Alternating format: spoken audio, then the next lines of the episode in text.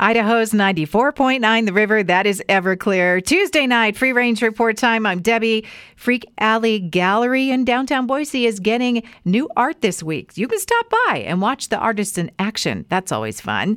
Cinnamon pine cones, very strong, outside an Albertson store I visited yesterday.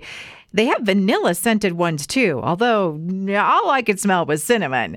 What's the breakfast food that most of us crave? Survey says it's pizza.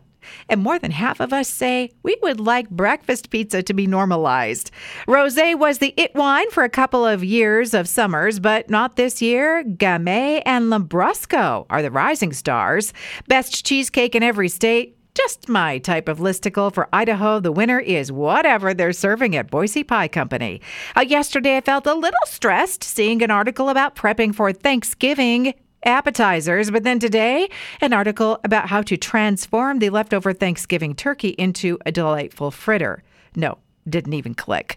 Lunchables. Not usually interesting to me, but what is this? Grilled cheesies? Grilled cheese?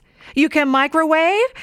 And they promise crispy outsides and gooey insides. I'm going to try that. And the color of your mug can make your coffee taste better. A certified taste expert that's a thing, says a green mug makes coffee taste better to you.